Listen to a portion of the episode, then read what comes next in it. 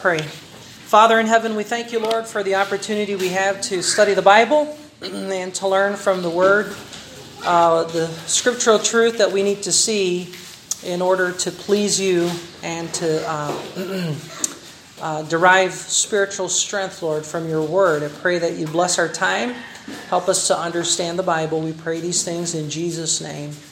Amen and amen. Okay, so uh, pinag-aaralan natin yung paggamit ng Strong's Concordance. And uh, so this will be uh, another installment to the use of the Strong's Concordance.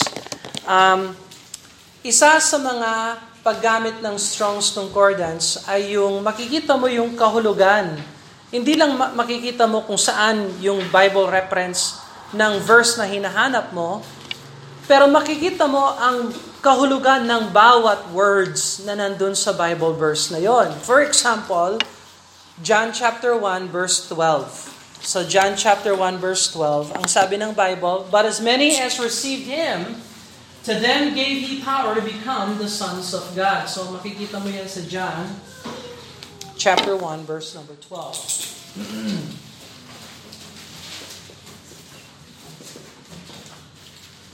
So may mga words dito, kung ang naalala mo lang yung But as many as received them, to them gave He power. Yung power to become the sons of God. Kung yun lang ang naalala mo, power to become the sons of God. Saan kaya yan sa Bible? Well, gamitin mo yung Strong's Concordance, tapos hanapin mo yung power, yung word power.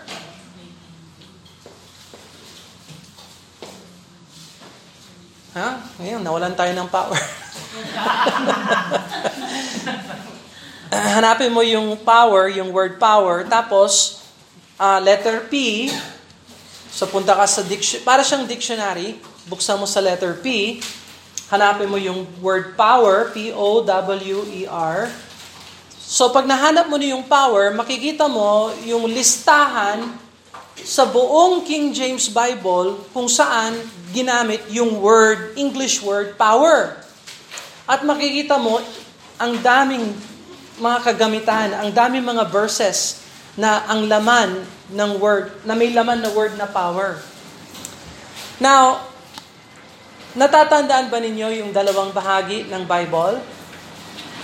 Ano yung dalawang bahagi ng Bible?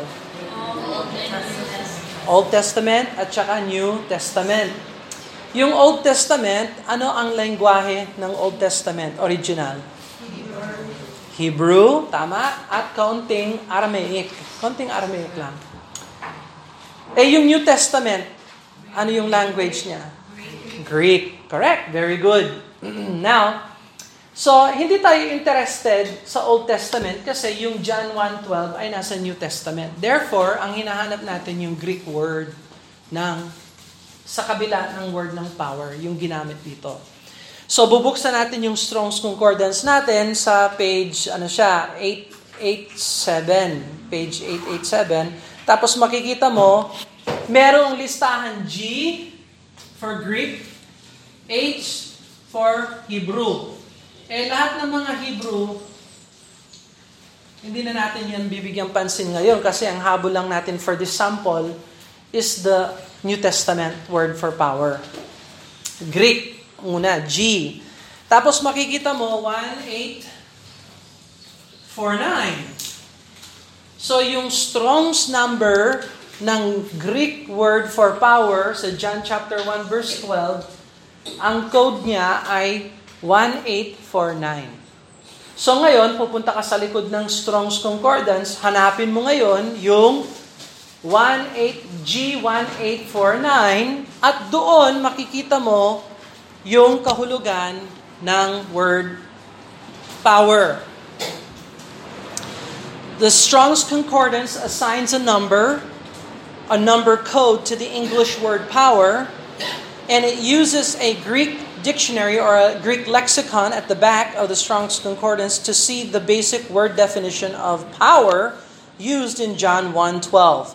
By using the Strong's Concordance, one discovers that the Greek word which is translated power comes from the Greek word exousia. So, exousia. Nakasulat siya ng gano'n. Exousia. Ma exousia. Exousia.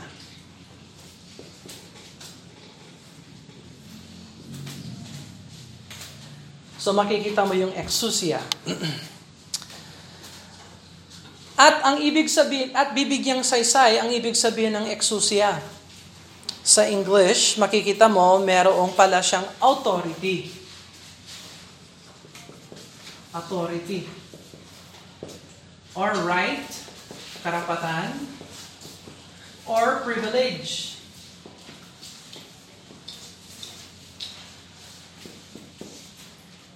Yung pala ang saysay ng exousia. So, hindi pala siya kuryente. hindi ka bibigyan ng kuryente ng Diyos para maging anak ng Diyos. Ikaw pala ay bibigyan ng exousia, ng authority, ng karapatan, ng privilege. Meron pang dagdag na mga words. Liberty, jurisdiction,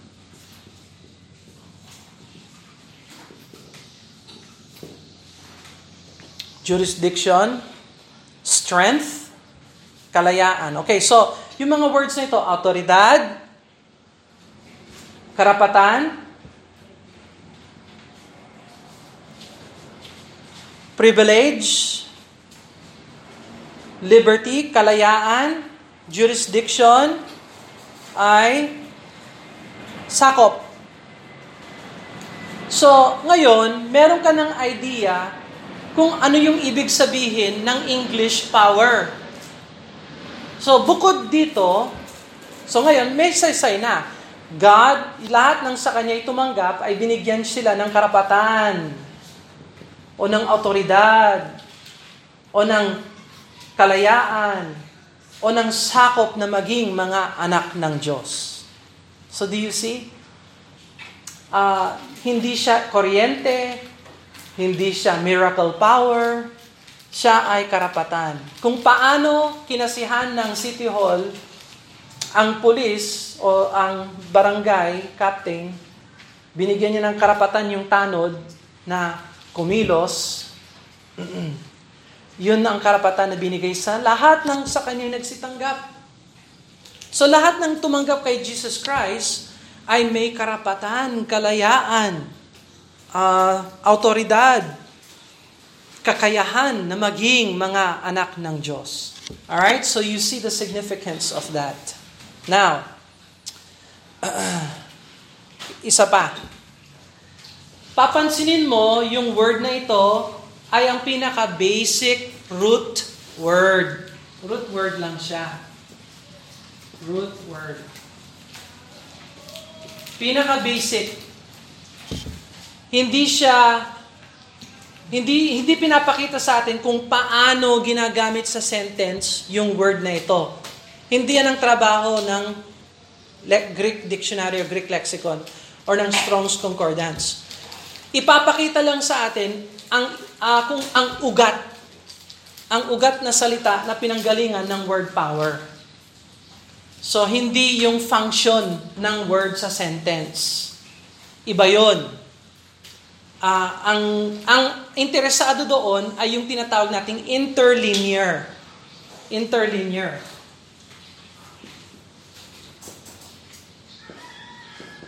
Interlinear. So, in the Strong's Concordance, the word power show, is shown to us as exousia, the root word not the way the word functions in a sentence. Kung gusto mo makita yung function ng word na yan sa sentence, ang gagamitin mo, hindi Strong's Concordance Greek Lexicon. Ang gagamitin mo, Greek Interlinear. At sa Greek Interlinear, makikita mo yung word na yan, ang gamit dyan dito, exousian. Ex, su, Siyan. Exousian. Iba ng usapan yan. Pinapakita nandito kung paano ginagamit sa sentence yung word na yan. Sa Strong's, basic lang tayo. Ang importante, yung root word at yung ibig sabihin ng root word na yon. And so, malaking treasure, napakalaking blessing na at least alam natin kung ano yung root word ng power sa John chapter 1 verse 12. Okay? Isa pa sa Strong's Concordance, babalik tayo sa interlinear in the future. Pero sa ngayon, magbigay lang pansin tayo sa power. Now, itong G1849 ay isa lang sa sampo, actually nine, nine other ways na ginagamit ng Bible yung word power. Meron tayong G1325, merong G1 for 1, 0, 1, 4, 1, 1, 1, 4, 1, 5, 1, 8, 4, 9, ayan o, 1, 8, 4, 9, 1, 8, 5, 0, 2, 4, 7, 9, 2, 9, o 4, 3, 1, 6, 8, G, ito maikli, 7, 4, 6. So, 1, 2, 3, 4, 5, 6, 7, 8, 9, 10. Merong 10 different root words ang English word power. Ibang mga Greek words yan.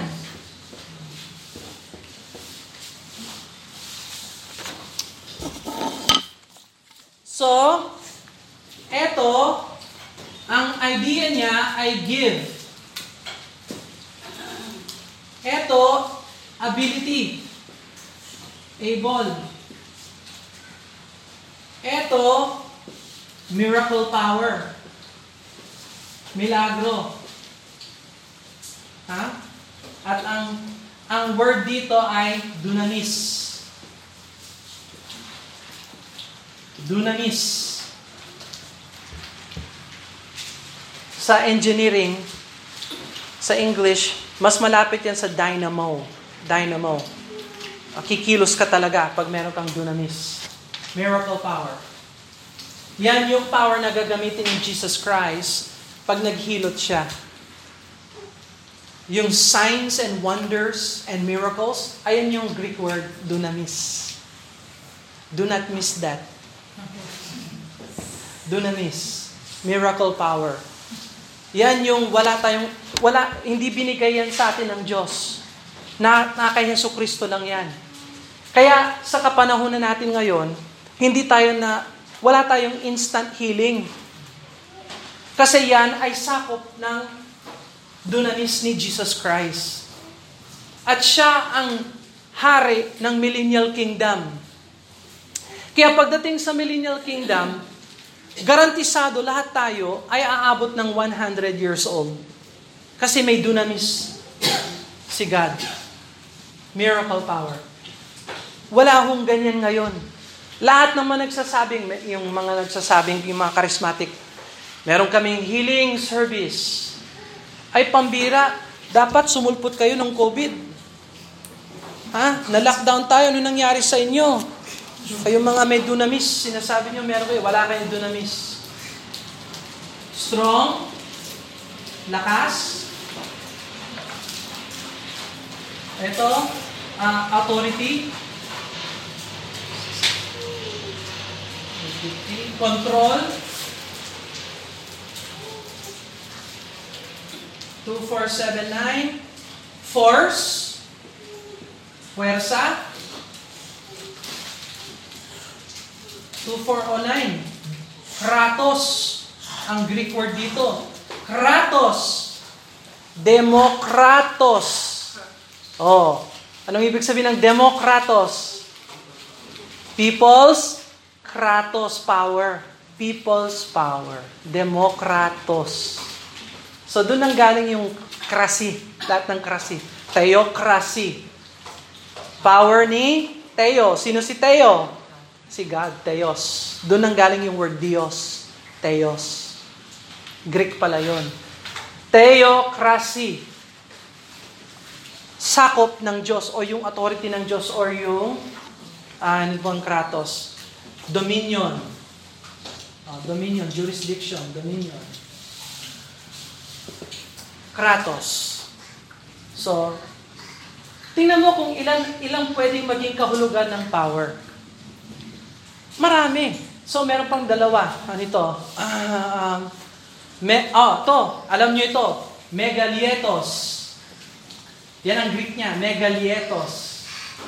Mega. Anong ibig sabihin ng mega? Malaki. Sige? Grandeur. Grande. Mega. Grande. Ang Greek niya, megalietos. This reminds me of uh, Avocado Loco dyan sa Vista Mall. Pagmamayari yan ng Megalietos Company. Ano?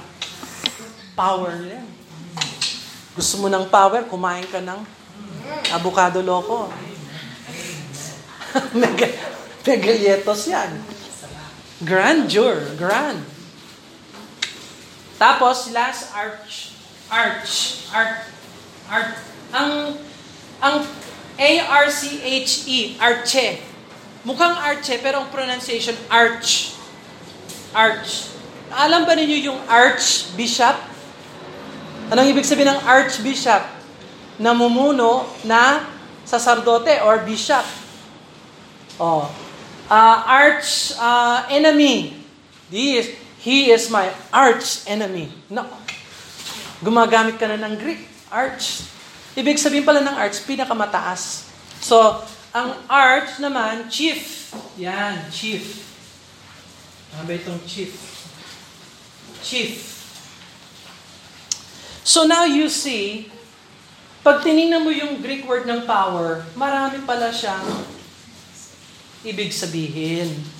Ngayon, yung particular verse 12, yung Greek niya, exousia, hindi dunamis, hindi megalitos, hindi arche, hindi um, yung iba pa, didomai, dinatos, ixos, etc.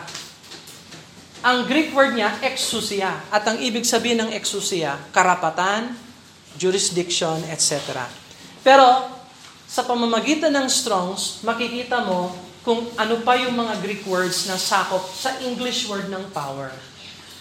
At ang blessing ng Strongs, alam mo, pinapakita sa inyo kung ano yung particular Greek word at anong ibig sabihin ng Greek word na yon para hindi ka malito. So yung Greek ay napaka-eksakto. Hindi katulad ng English. Hindi katulad ng English. Yung English, malawak. Katulad siya ng Tagalog, malawak din ang Tagalog. Pero yung Greek, eksakto. Kung gusto ng Diyos na sabihin sa atin, bibigyan ko kayo ng kratos na maging anak ng Diyos, eh di yun ang ginamit niyang word, pero hindi kratos. Bibigyan ko kayo ng dunamis na maging anak ng Diyos, hindi dunamis. Bibigyan ko kayo ng arche, no? Bibigyan ko kayo ng exousia, yun. So you you see the precision, how, how exact is the Greek. Napaka-exact ng Greek. Sa English, pag sinabi mong I love you, nako, hindi mo alam kung anong klaseng love ang pinag-uusapan dyan. Pero sa Greek, merong mga apat o lima na mga words for love. May agape, sacrificial love. May philos, friend love. Kay magkakaibigan. Get it? Love? Kaibigan? Ibig? Philos yun. Pag yung love ay pagkakaibigan o pamilya, that's philo. Pag sacrificial love, katulad ng love ng Panginoon, inialay niya ang kanyang bugtong na anak, agape. Philo. Oh. And there are many other Greek words. So, ang Greek talagang exact siya. Hindi katulad ng English. Alright? So, another example, sa John uh, chapter 1 verse 12,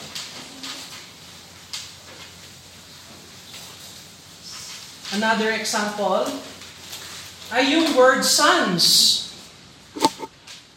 But as many as received them, to them gave he power to become the sons of God. Eh, anong ibig sabihin ng sons doon? Sa verse na yon. O, punta ka sa John chapter 1 verse 12 sa Strong's Concordance, punta ka sa sons, letter S, hanapin mo yung plural, sons, tapos punta ka sa John 1.12, makikita mo yung code. Ano? Hebrew ito o Greek? Greek. Dahil ito ay New Testament. Very good. So makikita mo yung code niya, G5 043. G5043. At doon makikita mo yung Greek word ng sons ay teknon.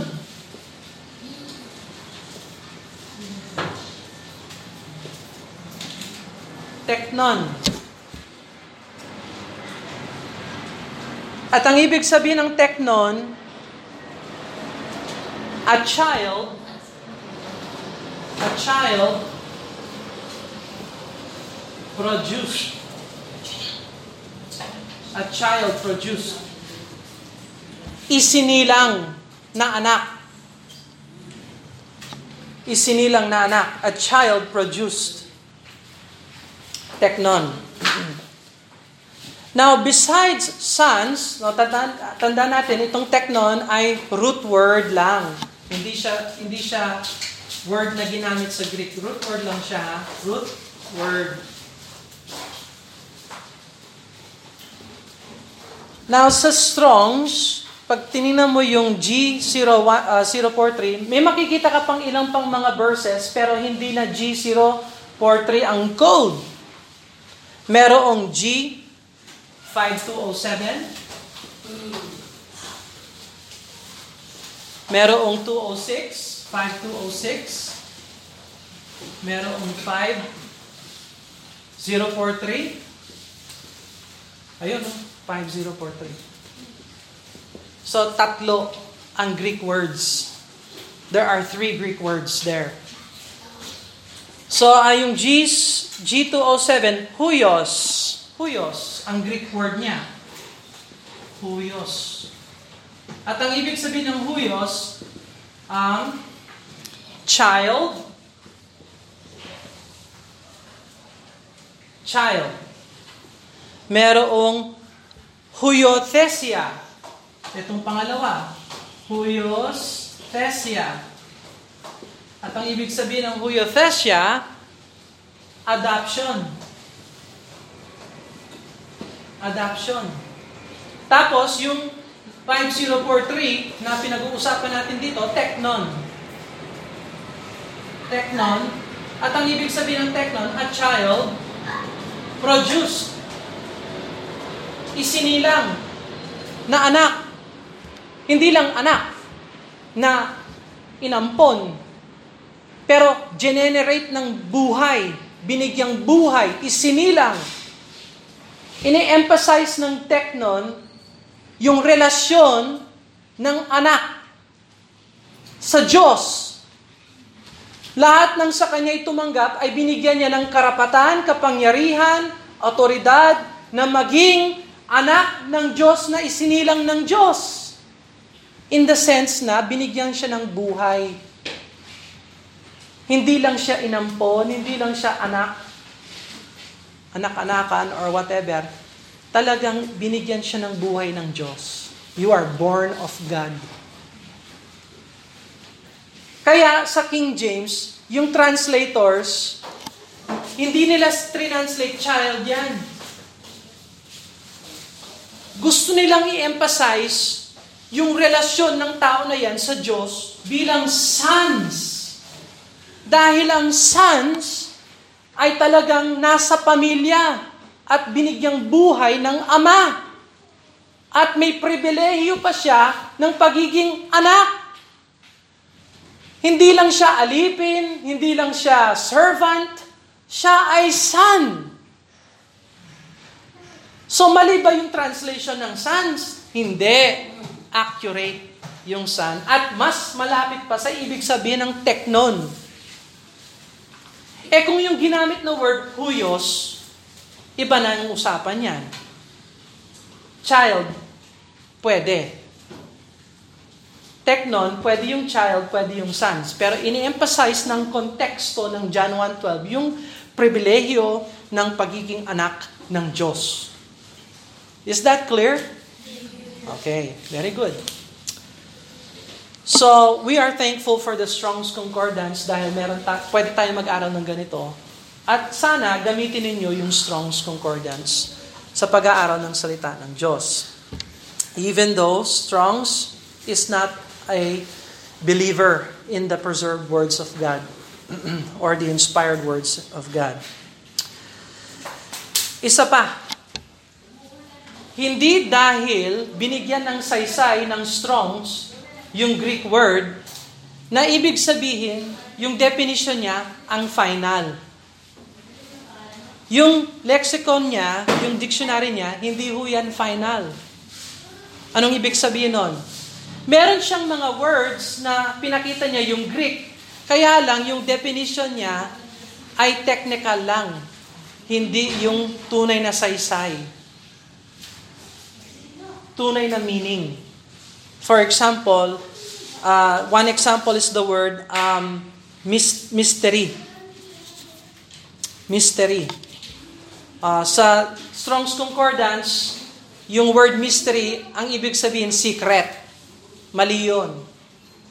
Sa konteksto ng Bible, at sinabi naman ng Bible kung ano yung tama, ang mystery ay isang katotohanan na tinago ng Diyos sa lumang tipan at ibinunyag ng Diyos sa bagong tipan.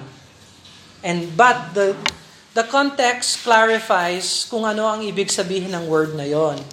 So, wag niyong isipin, pag ginamit niyo yung strongs, final na yan eto na ang pinaka-meaning niya. No, merong times na technically correct siya, doctrinally mali siya.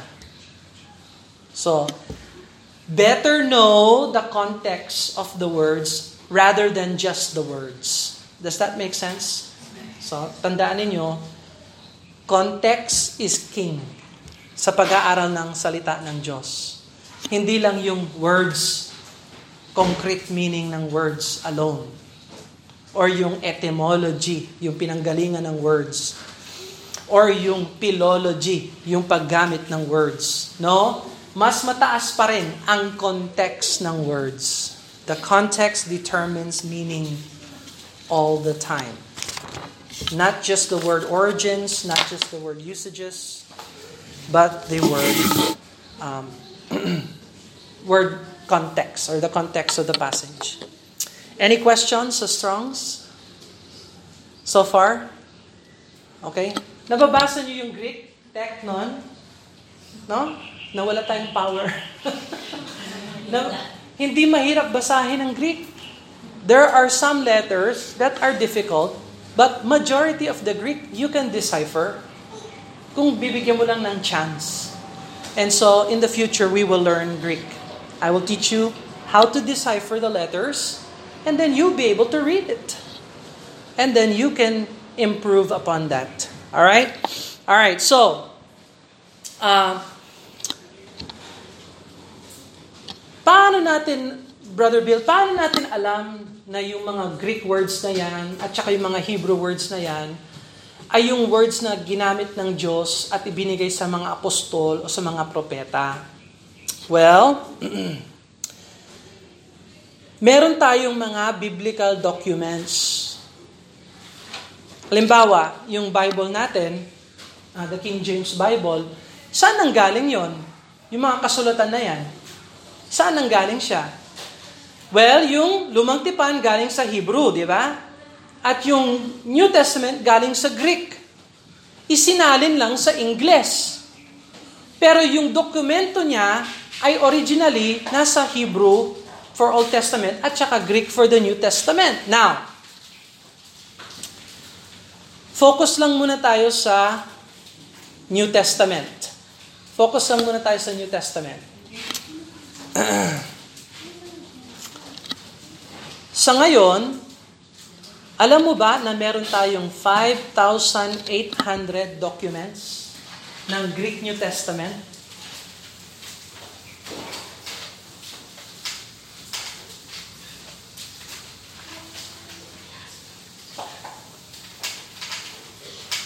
Sa buong kasaysayan ng kasaysayan, ng literature, ano ba yung literature sa Tagalog? Kasulatan, history, or literature. Ang Greek New Testament, ano ba ito? Tapon ko na yan. Greek New Testament,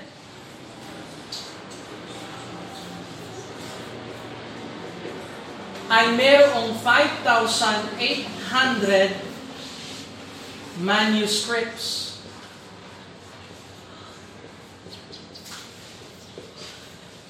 Five thousand eight hundred na mga papel na sinulatan hindi ng printer, hindi ng computer, kundi ng kamay.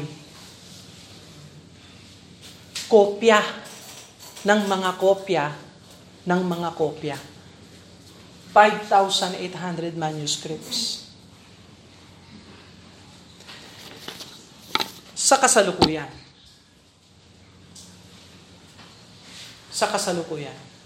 At hanggang ngayon, naghahanap pa rin tayo ng kopya, ng mga kopya na isinulat gamit ang kamay. A majority ng manuscripts na ito ay nasa British Museum Library pag nag-abroad kayo sa ano, London, puntahan niyo yung British Museum, halos makikita ninyo ang karamihan ng mga Greek handwritten manuscripts. So, pag in-examine natin yung 5,800 manuscripts, hindi tayo katulad ng mga scientists ngayon na naniniwala sa evolution, na naniniwala sa atheism, na walang Diyos. Pag nag-examine tayo ng Greek manuscripts or ng Greek Bible, ang gamit natin talaga dyan, faith. Faith. Tingnan mo ang Hebrews chapter 11 verse 3. Hebrews chapter 11 verse number 3. Hebrews chapter 11 verse 3. Through faith we understand that the worlds were framed by the Word of God. So tingnan mo, sa pamamagitan ng ano, tayo ay nakakaunawa. Sa pamamagitan ng ano, sabi ng Bible? Faith. Through faith, we understand. So, yung faith natin ang nag inform sa pangunawa natin. Hindi ho tayo naniniwala dahil nakikita natin yung ebidensya. Tayo ay naniniwala dahil sumasampalataya tayo sa Diyos. At yung pananampalataya natin sa Diyos ang nagbibigay saysay sa mga ebidensya. Do you see the difference? So, maraming mga nagbabasa ng Greek, nagba, nag, nag-examine ng 5,800 manuscripts, ang problema nila, wala sila sa pananampalataya. They have not the faith. And yet they are examining the manuscripts.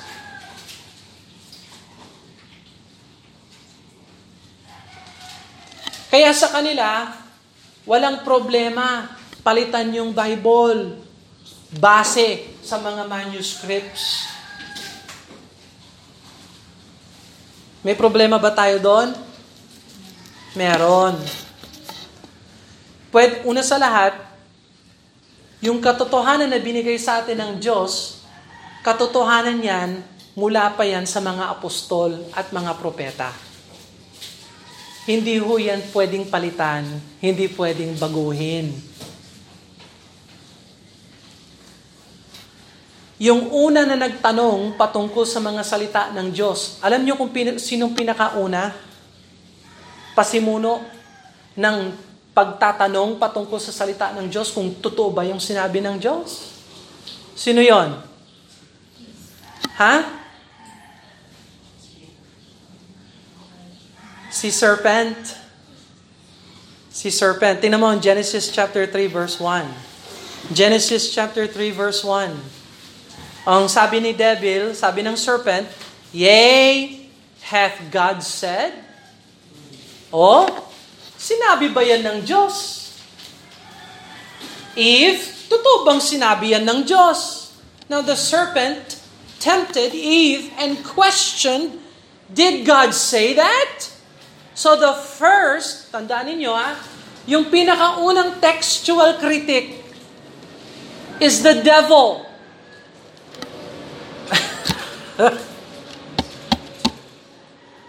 Ang pinakaunang textual critic ay si Satanas. At kung pwedeng sirain, wasakin ni Satan yung salita ng Diyos, magiging successful siya. So sa Genesis, halimbawa, chapter 1, verse 1, sabi ng Genesis chapter 1, verse 1, In the beginning, God created the heaven and the earth. So, yan, yun ba yung sinabi ng Diyos? Ha? Sure ka ba na sinabi ng Diyos yan? In the beginning, God created. Ano ka? Naniniwala ka sa creation o naniniwala ka sa evolution? You see? Kung pwedeng palitan ni Satanas o bigyan ng tanong ni Satanas yung pang-iisip natin, sinabi ba yan ng Diyos? God created? Ibig sabihin, si Moses na nagsulat ng Genesis ay creationist siya, hindi siya evolutionist. Ibig sabihin si Jesus Christ na ginamit niya yung aklat ni Moises sa Matthew, Mark, Luke, and John na report nila, ginamit niya yung mga aklat ni Moises, si Jesus Christ ay creationist din. Ikaw, creationist ka ba o evolutionist ka? You see? Now, kung magtataka ka, kung talagang salita ba talaga ito ng Diyos, eh di magtataka ka talaga kung totoo bang ginamit ng Diyos yung creation? O baka nag-evolve talaga tayo katulad ng sinasabi ng maraming mga tanyag na scientists and teachers, educators, na mga galing sa unggoy. Eh, actually, yan ang turo nila. That's their teaching. They are evolved. So, tingnan mo, napakahalaga ang faith. Ang faith ang nagbibigay information sa ating understanding. When we look at the Bible manuscripts, we observe that from a perspective of faith. We operate on faith.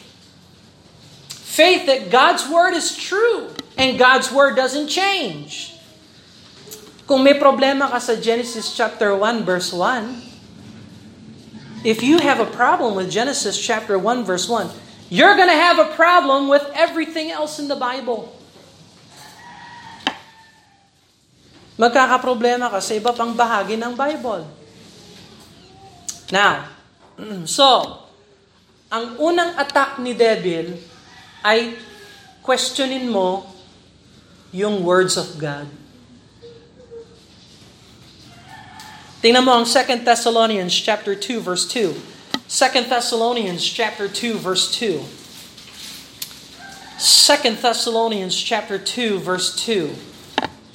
Sabi ni Paul, ito naman si Apostol Paul.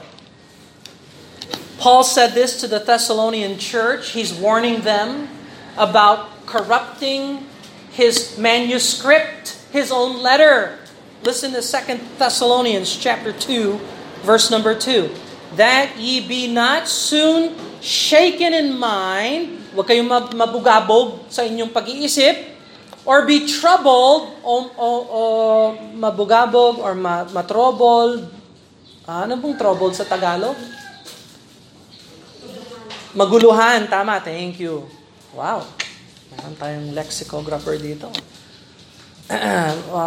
Huwag kayong maguluhan, neither by spirit, huwag kayong maguluhan sa pamamagitan ng espiritu, nor by word, kahit nasa salita, nor by letter, as from us, kahit na may nagpapanggap na nagsulat ng manuscript na linagay yung pangalan ko, sabi ni Paul as the as that the day of Christ is at hand na nandito na yung judgment seat of Christ Oh, so, ibig sabihin, nung kapanahonan ni Paul, meron nang nagpapanggap ng mga manuscripts na nanggaling daw sa kanya. At sinasabi nila, Nako, Thessalonians, iniwan na kayo ng rapture. Nandun na, tapos na yung judgment seat. Nasa loob na kayo ng tribulation. And so the Thessalonian church is comforted that the letter that they received, supposedly from Paul, that said that they missed the rapture and they are now in the judgment seat of Christ, is fake letter. Nako, nakarinig na ba kayo ng fake news? Hmm? Alam niyo ibig sabihin ng fake news? Nakikita mo yan sa social media, pero hindi naman pala totoo. Nangyari pala yan kay Paul. So there were people who were forging, forging, fake letter. Nagsulat sila at nagpanggap na sila raw si Apostol Paul. Nakita ni Paul. Nako, sabi niya, Thessalonica Baptist Church, huwag kayong mabahala, huwag kayong, anong trouble? Maguluhan sa inyong pag-iisip na parang naka, nakakuha na kayo ng letter galing sa akin, hindi galing sa akin yon. So bakit merong satanic attack yung Word of God? Kasi operation niya ni Satanas is standard operating procedure ng devil yon. One more, 2 Peter chapter 3. 2 Peter chapter 3 verse 16. Here's another evidence that uh, textual criticism and text textual critics have already been operating during the time of the Bible days. 2 Peter chapter 3 verse 16. Tingnan mo 2 Peter 3:16. As also in all his epistles, katulad din sa lahat ng kasulatan sa mga letters ni, ni Paul, pinag-uusapan dito si Paul, speaking in them of these things, pinag-uusapan niya yung mga bagay na ito, in which are some things hard to be understood. Alam ko, medyo mahirap yung iba niyang mga sinabi. Mabibigat, mahirap intindihin. Which they that are unlearned and unstable rest. Nakikita mo yung rest? W-R-E-S-T. Rest. Alam mo kung ano ibig sabihin ng rest? Diyan nang galing yung wrestling. Rest. Pag may W yung rest, hindi pahinga, ha? Rest, rest, ibig sabihin, ano yon? Uh, ah, ano? Oo, oh, yun. Pakikipagbunot or ano yung wrestling sa Tagalog? Hindi nyo alam yung wrestling? Hindi kayo nanonood ng wrestling noon? Nagbubugbog, oh, binubugbog or binabale or twist Rest. Ah. Yan ang ginagawa ng mga text critics sa salita ng Diyos. Imbis na tanggapin ang salita ng Diyos, sasabihin nila, ayaw ko yung sinabi niya, baliin ko ng konti. O, yung mga Sodomites, ayaw nila sa Sodom.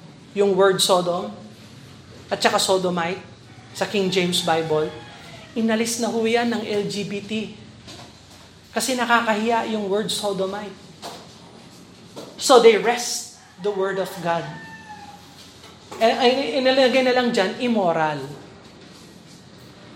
Kasi yung immoral, medyo banayad. At saka, malawak.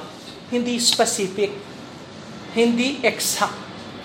Pero yung word of God, sabi, sodomite. Gamitin nyo yung strongs. Tingnan nyo kung anong ibig sabihin ng sodomite.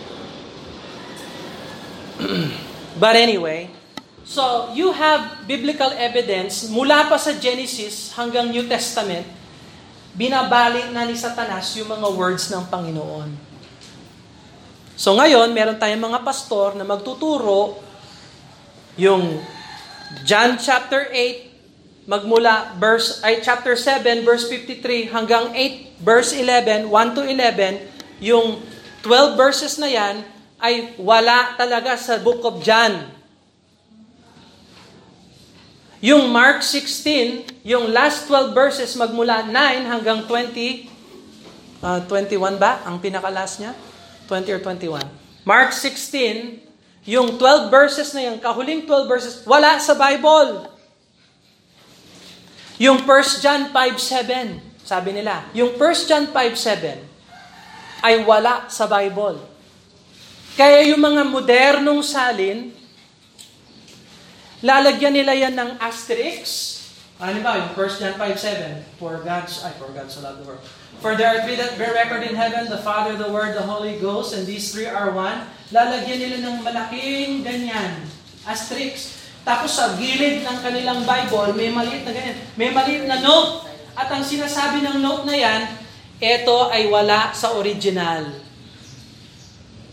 Ang galing nila. Kaya pag binasa mo yung Bible nila, verse 7, wala. Verse 6 meron. Verse 8 meron. Pero verse 7, wala.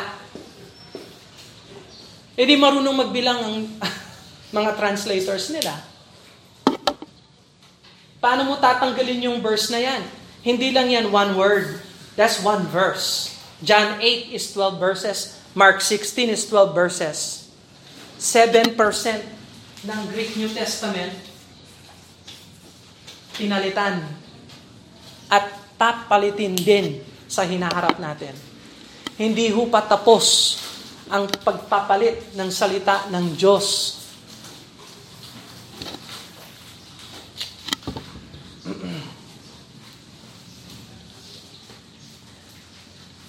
Anong ginamit ng Diyos para i-preserve ang salita ng lumang tipan?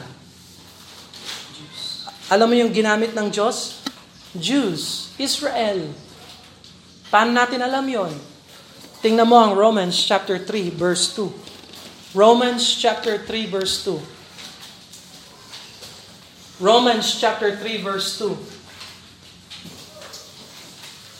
Brother RJ, can you read that for me? Romans chapter 3 verse 2. Romans 3, 2, much every way, chiefly because that unto them were committed the oracles of God. Oracles of God. Yung salitang oracles, ibig sabihin yan, word. Word of God. So yung Old Testament, ipinagkaloob sa kanila. Sa kanino? Israel. So yung bansang Israel ang nag-preserve ng Old Testament. Binigay ng Diyos yung kanyang salita kay Moises, sinulat ni Moises, binigay niya kay Joshua, iningatan ni Joshua, binigay niya sa bansang Israel, yung bansang Israel, may mga pari sila na talagang yung buhay nila, buong buhay nila, wala silang ginawa kundi ikopya ang ng kanilang kamay ang mga salita ni Moises, Kinompare nila yan. Pag mali, tinapon. Yung tama, maintain nila. So meron tayong Old Testament word dahil sa nation ng Israel. They have been committed the oracles of God. Eh sa New Testament, anong ginamit ng Diyos? Yung church. Assemblies, churches ginamit ng Diyos yung churches sa New Testament. So, tingnan mo for example ang John chapter 17 verse 18. John chapter 17 verse 18. John 17 verse 18. Um, who can read that? John 17, 18. William, do you have it? John 17, 18? Yes. Read it clearly. As thou hast sent me into the world, even so have I also sent them into the world. 17, 18? John 17. 18. That's not what I'm looking for. Are you sure? Yeah. I don't know. That's not what I'm looking for. I'm looking for thou has give. I you have look at verse eight. Show me verse eight. What does verse eight say? For I have given. Oh yeah. Okay. Just that's exactly what I want. Pakinggan niyo ito ah. Jesus Christ is speaking. He is praying to the heavenly Father. Anong sinabi niya kay heavenly Father? William verse 8?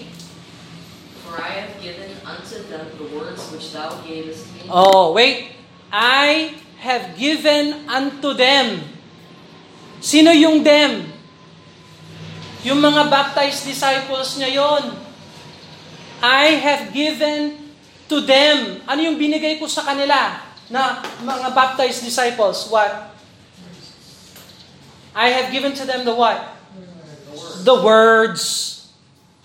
So ipinagka, ipin, ipinagkaloob ng ni Jesus Christ yung kanyang mga words sa kanyang mga alagad, sa kanyang mga churches.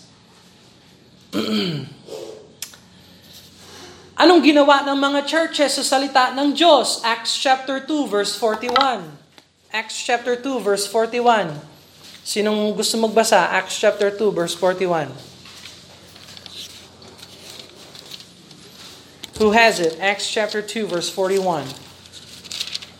Go ahead, William.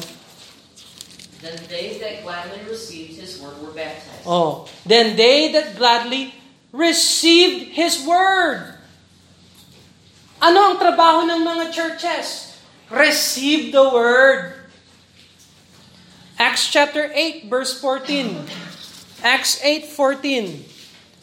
Now when the apostles which were at Jerusalem heard Acts 8:14 that Samaria had received the word of God. O di, anong ginawa ng Samaritan church? They received the word of God. Do you see the responsibility of the church is not to correct the word of God. The responsibility of the church is to receive the word of God. Hindi ho natin responsibility. Uh, Acts chapter 11 verse 1. Acts chapter 11, verse number 1. Acts chapter 11, verse 1. And the apostles and brethren that were in Judea heard the Gentiles also received the word of God. Acts chapter 17, verse 11. Acts 17, verse 11. So, when Jesus gave his churches the words, the churches received the words. Acts 17.11. Acts 17.11. Kaya ikaw, kung hindi mo rin receive yung words ng Panginoon, hindi ka saved. Acts 17.11. Acts 17.11. They were more noble than those in Thessalonica in that they received the word with all readiness of mind and searched the scriptures daily whether those things were so. So, sa New Old Testament, ginamit ng Diyos yung Israel para i-preserve yung word. Sa New Testament, ginamit ng Diyos yung mga churches. Nung tinanggap ng church yung word of God, sinirculate nila ang word of God. Tingnan mo ang Colossians chapter 4 verse 16. Colossians chapter 4 verse 16. Colossians 4:16. Let's see. Uh, here it is. and when this epistle is read among you, cause that it be read also in the church of the Laodiceans. So the church, the churches in Colossae received the words, and they were responsible to read it, and then to ensure that the church in Laodicea received the letter, and they would read it also. So sinusirculate nila yung mga letters and words. 1 Thessalonians 4, 1 Thessalonians 4.13, 1 Thessalonians 4.13, But I would not have you be ignorant, brethren, concerning them which are asleep. Oh, wait, wait. Mali yan. Ah, ano ba ito? 1 Thessalonians... Hmm. Nako, Baka Second Thessalonians. Alam mo, pag wala sa first, nasa second. Second Thessalonians, let's see. Second Thessalonians, uh-huh. Oh, I don't have it. I'll have to find it some other time. Second Thessalonians 3.14. Second Thessalonians 3.14. And if any man obey not our word by this epistle, you see, Note that man and have no company with him that he may be ashamed. So, yung tao na hindi tumatanggap sa words ng Panginoon base sa letter ni Paul, huwag kayong mag-fellowship sa kanya. So it's important. These are very important. 1 Thessalonians 5:27. 1 Thessalonians 5:27. I charge you by the Lord that this epistle be read unto all the holy brethren. So it's not just in Thessalonica, there's the holy brethren. There's holy brethren in Berea. There's holy brethren in Athens. There's holy brethren in Corinth. There's holy brethren in Philippi. There's holy brethren in Ephesus. Holy brethren in uh, Lystra, Troas, Phrygia, and Cyprus, and Syrian, and Antioch, and Jerusalem. Make sure this letter is read in all the holy brethren. Huh. Ginamit ng Diyos yung mga churches.